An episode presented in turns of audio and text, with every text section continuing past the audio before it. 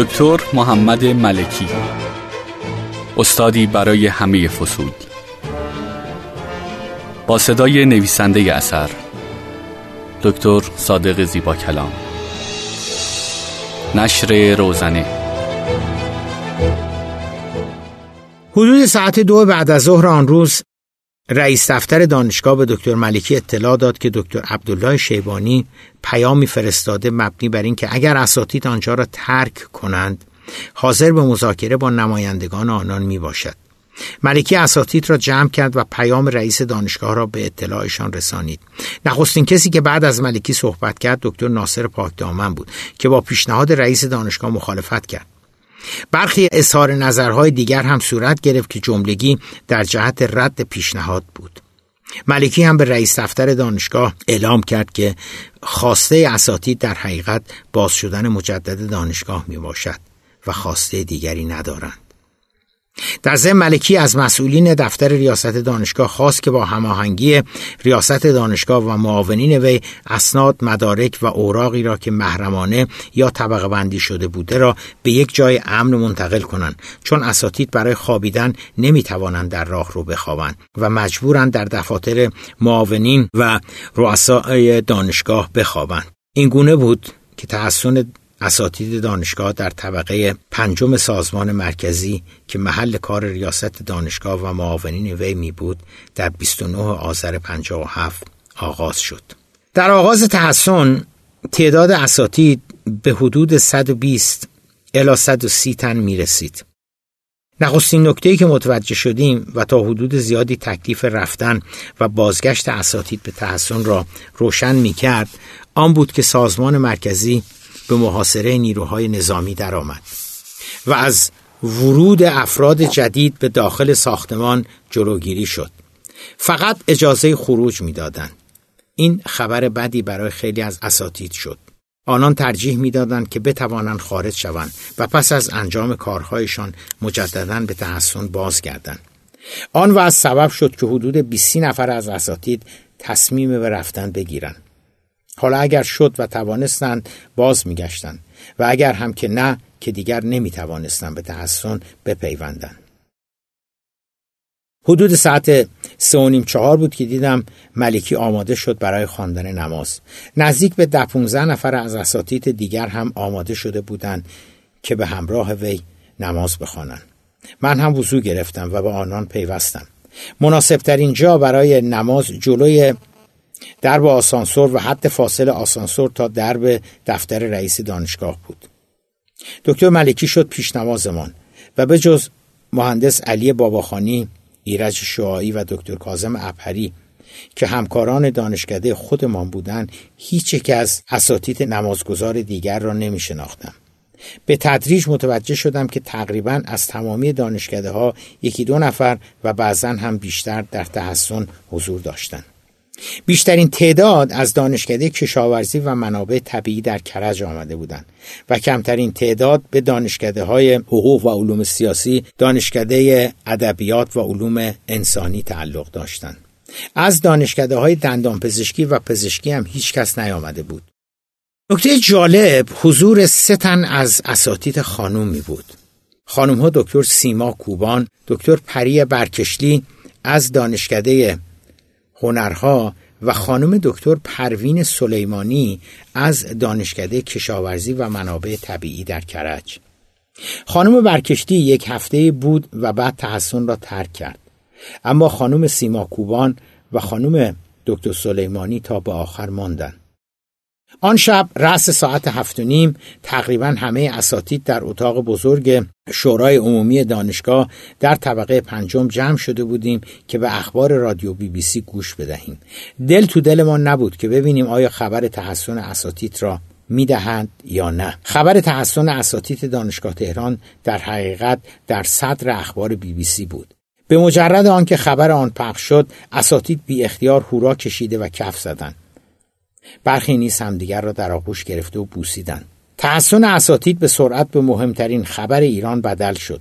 بسیاری از گروه ها، و جریانات سیاسی ضمن صدور اطلاعیه به اساتید شجاع و مبارز دانشگاه تبریک گفته بودند. از جمله مرحوم آیت الله طالقانی روحانیت مبارز رهبران جبهه ملی انجمنها و گروه های مختلف من جمله انجمن اصناف و بازاریان تهران. در چند روز اولیه اتفاق خاصی نیفتاد. متحسنین به تدریج داشتن با یکدیگر آشنا می شدن. محل خواب تقریبا بر اساس دانشکده ها انتخاب شده بود. اساتید هر دانشکده دفتر یکی از معاونین را انتخاب کرده بودند و آنجا میخوابیدند. برخی هم که شبها با آسانی خوابشان نمی برد در راهرو میخوابیدند. من هم در راهرو میخوابیدم. نزدیک به دکتر ملکی پای آسانسور. بیشترین تعداد اساتید در اتاق شورا با قرار دادن بالش و سرشان در میز بزرگ شورا عملا در تاریکی قرار می گرفتن. دو استاد خانوم هم دفتر منشی معاونت اداری مالی را انتخاب کرده بودند که اتاق کوچک و مناسبی بود. مسئله تغذیهمان هم همان روز اول برنامه ریزی شد.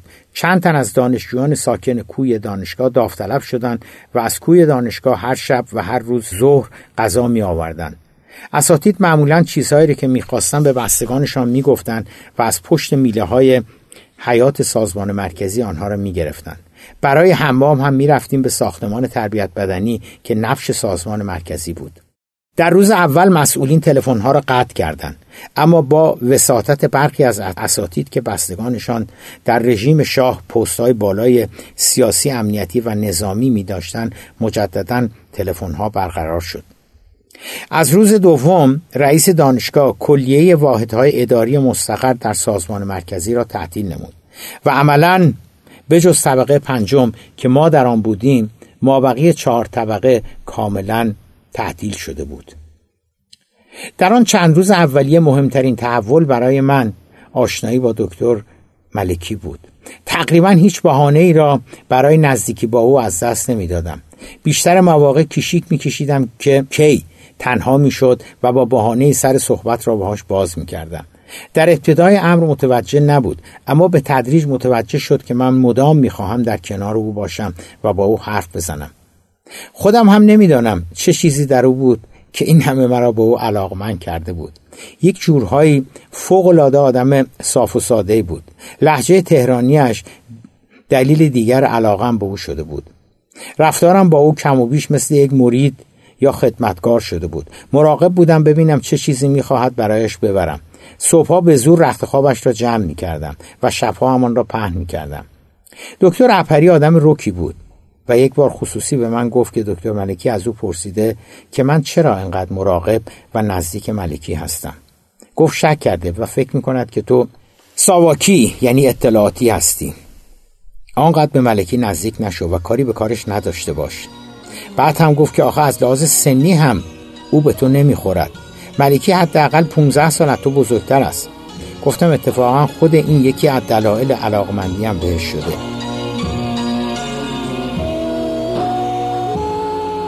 یکی دو روزی ناراحت بودم و خیلی به هم برخورده بود و دیگر نزدیکش نمی شدم خودش هم متوجه شده بود که دکتر اپری با من صحبت کرده.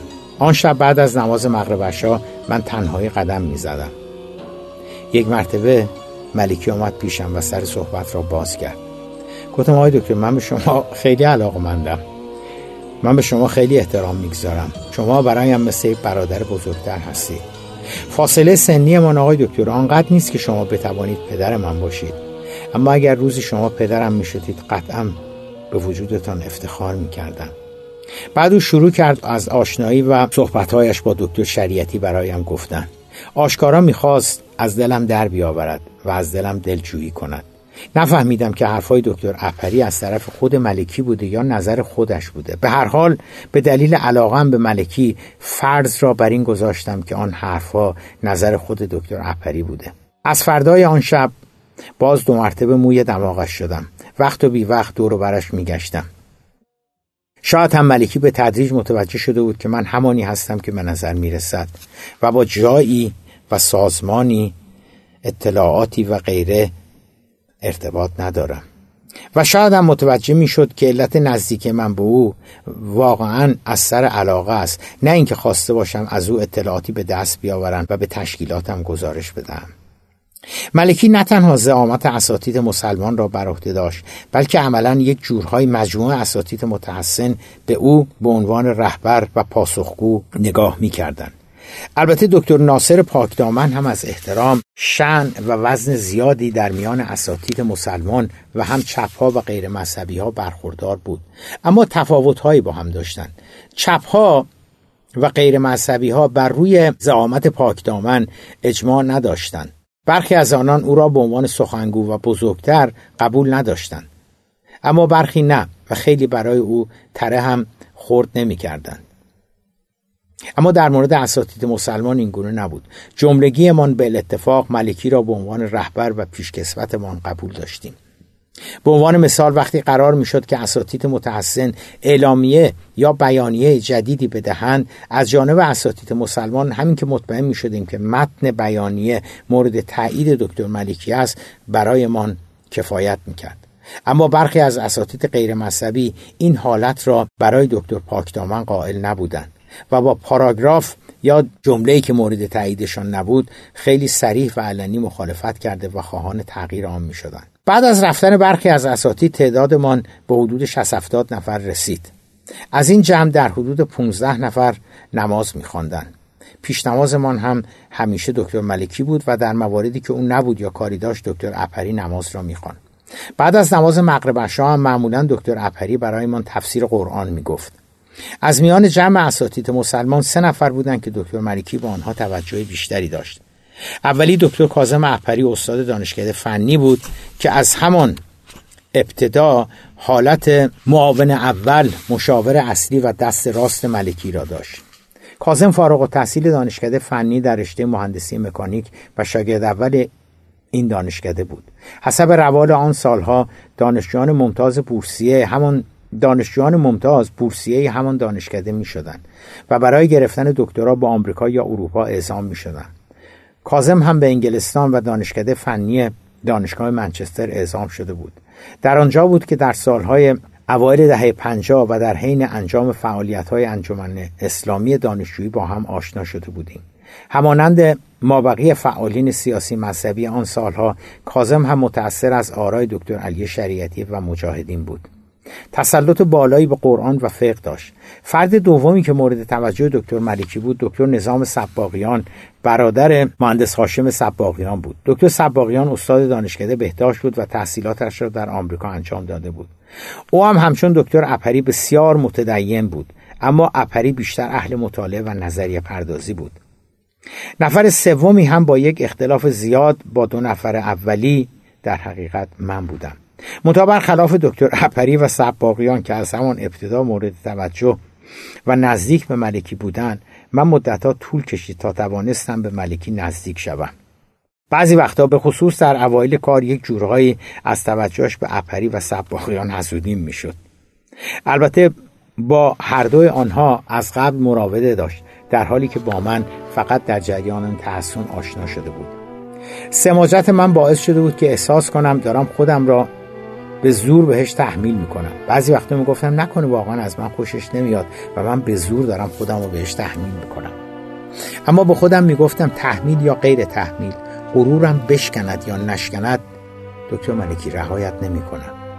به مرور زمان که تحسن به جلوتر می‌رفت احساس می‌کردیم داریم به هم نزدیکتر می‌شویم.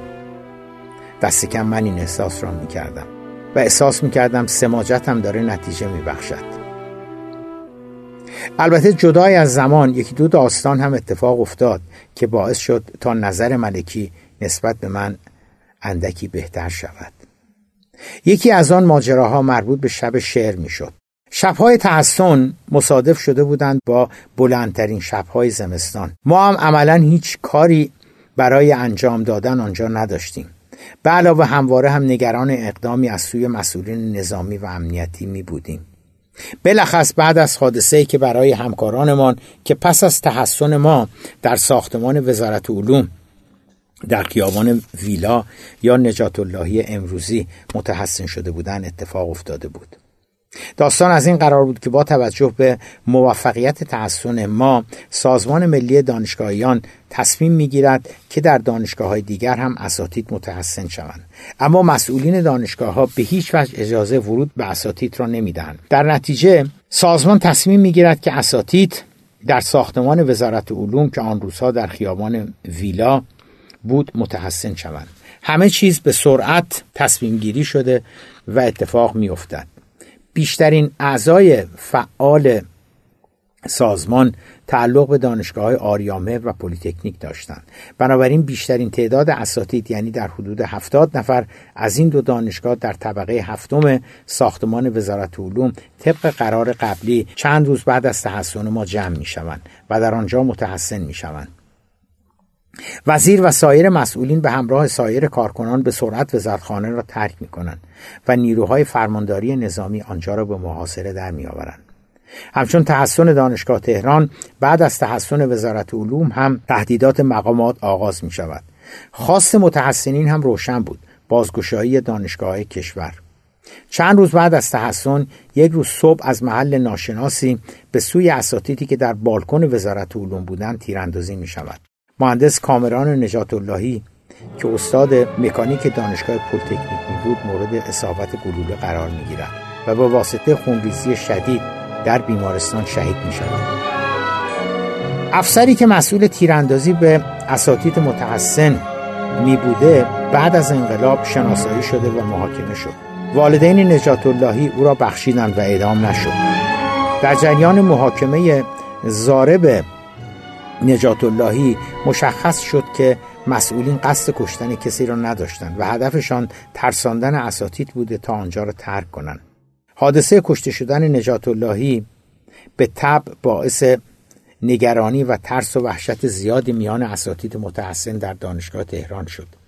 اساتید متحسن در وزارت علوم پس از تیراندازی آنجا را ترک می کنند شماری از اساتید متحسن در دانشگاه تهران نیز بعد از کشته شدن نجات اللهی از تحسن خارج شدند. و ما بعد از شهادت نجات اللهی تقلیل پیدا کرده بودیم به یک جمع پنجاه نفره فقط. روزهای بعد از کشته شدن نجات اللهی روزهای سختی برایمان شده بود. شبهایش سختتر بود. اگرچه ظاهر نمی کردیم اما جریان کشته شدن نجات اللهی باعث ترس جدی خیلی ها شده بود. در همون محوطه جلوی آسانسور در طبقه پنجم مجلس ختمی برای نجات اللهی گرفتیم. قاریمان دکتر اپری بود و سخنرانان دکتر ملکی پاکدامن و دکتر فرسام استاد دانشکده داروسازی بودند. اما به هر حال بعد از آن حادثه هولناک برنامه های تحسن کم و بیش به جلو می رفت. شاممان را دانشجویان از کوی دانشگاه هلوهوش ساعت 6 می آوردن. ساعت هفت و نیم هم دور رادیو بی بی سی جمع می شدیم تا پایان برنامه اش. اما مشکل از ساعت هشت و نیم به بعد شروع می شد. از ساعت هشت شب منع رفت آمد شروع می شد. و به دنبال آن سکوت سنگین و ترسناکی حاکم می شد. هر از گاهی صدای اتومبیل های نظامی که به سرعت از خیابان های اطراف دانشگاه عبور می کردن شنیده می شد و دیگر هیچ صدایی نبود. سکوت، نگرانی، ترس و انواع و اقسام افکار دیگر باعث می شدن که کسی خیلی حال و حوصله مطالعه نداشته باشد و بدتر از آن خواب به چشمان خیلی هایمان نمی رفت. اکثر اساتید چند نفری یا دو سه نفری با هم صحبت می‌کردن خیلی ها در راهرو طبقه پنجم تا پاسی از شب قدم می‌زدن و من هم طبق معمول در تعقیب ملکی بودم تا ببینم کجاست و اگر تنهاست بروم به سر وقتش. ملکی و پاکدامن عقلهایشان را روی یکدیگر ریختند که فکری برای آن وضعیت بکنند. فکری بکنند که از آن حالت اساتید خارج شوند چون بدون رودربوسی اگر آن وضعیت همچنان ادامه پیدا می کرد شاید برخی دیگری از آن پنجاه نفر هم ممکن بود خارج شوند. قرار شد شبها از ساعت هشت تا ده هر شب یک برنامه داشته باشیم تا آن حالت خشک و آزاردهنده شاید یک کمی تلطیف شود. یک شب قرار گذاشتند که از ساعت هشت تا ده برنامه تحلیل سیاسی بگذارند.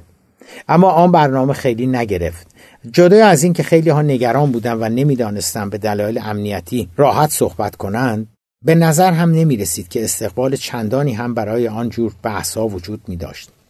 یک شب دکتر پاکدامن در مورد تاریخ جنبش چپ در ایران صحبت کرد که بد نبود اما بعضی همچنان ترجیح می‌دادند در راهرو قدم بزنند یا دو سه نفری با هم صحبت کنند یک شب دکتر ملکی در خصوص حکومت و حاکمیت از نظر اسلام صحبت کرد که به جز من تقریبا هیچ کس دیگری از جمله اساتید مسلمان هم خیلی به حرفایش گوش نمی‌دادند خلاصه حرفایش هم این بود که حکومت در اسلام یک سر و گردن از حکومت لیبرال و دموکراسی در غرب بالاتر است چون همه نکات مثبت و خوبی های آن را دارد ضمن آنکه هیچ یک از ضعفها و نکات منفی حکومت های غربی را ندارد.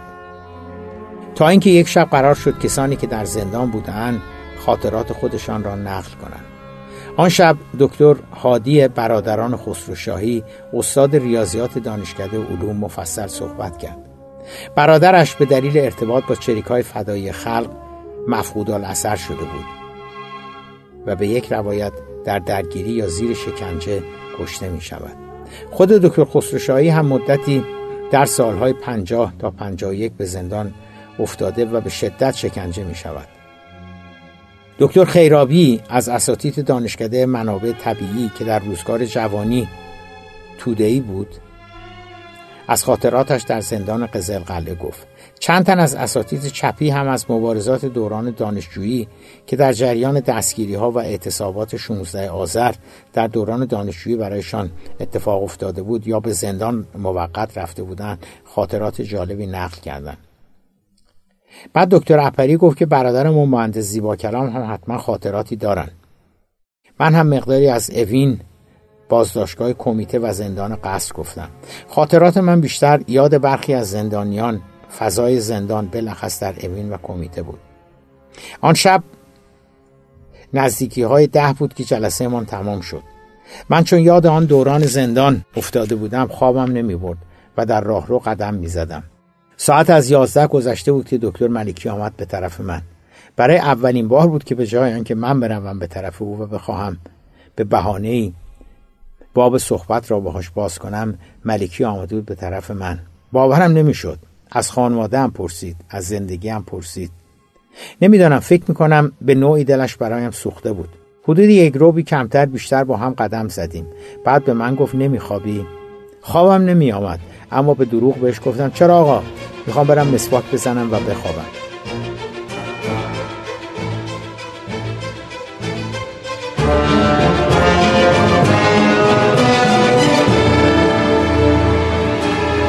برای شنیدن قسمت بعدی کتاب فردا هم همراه ما باشید.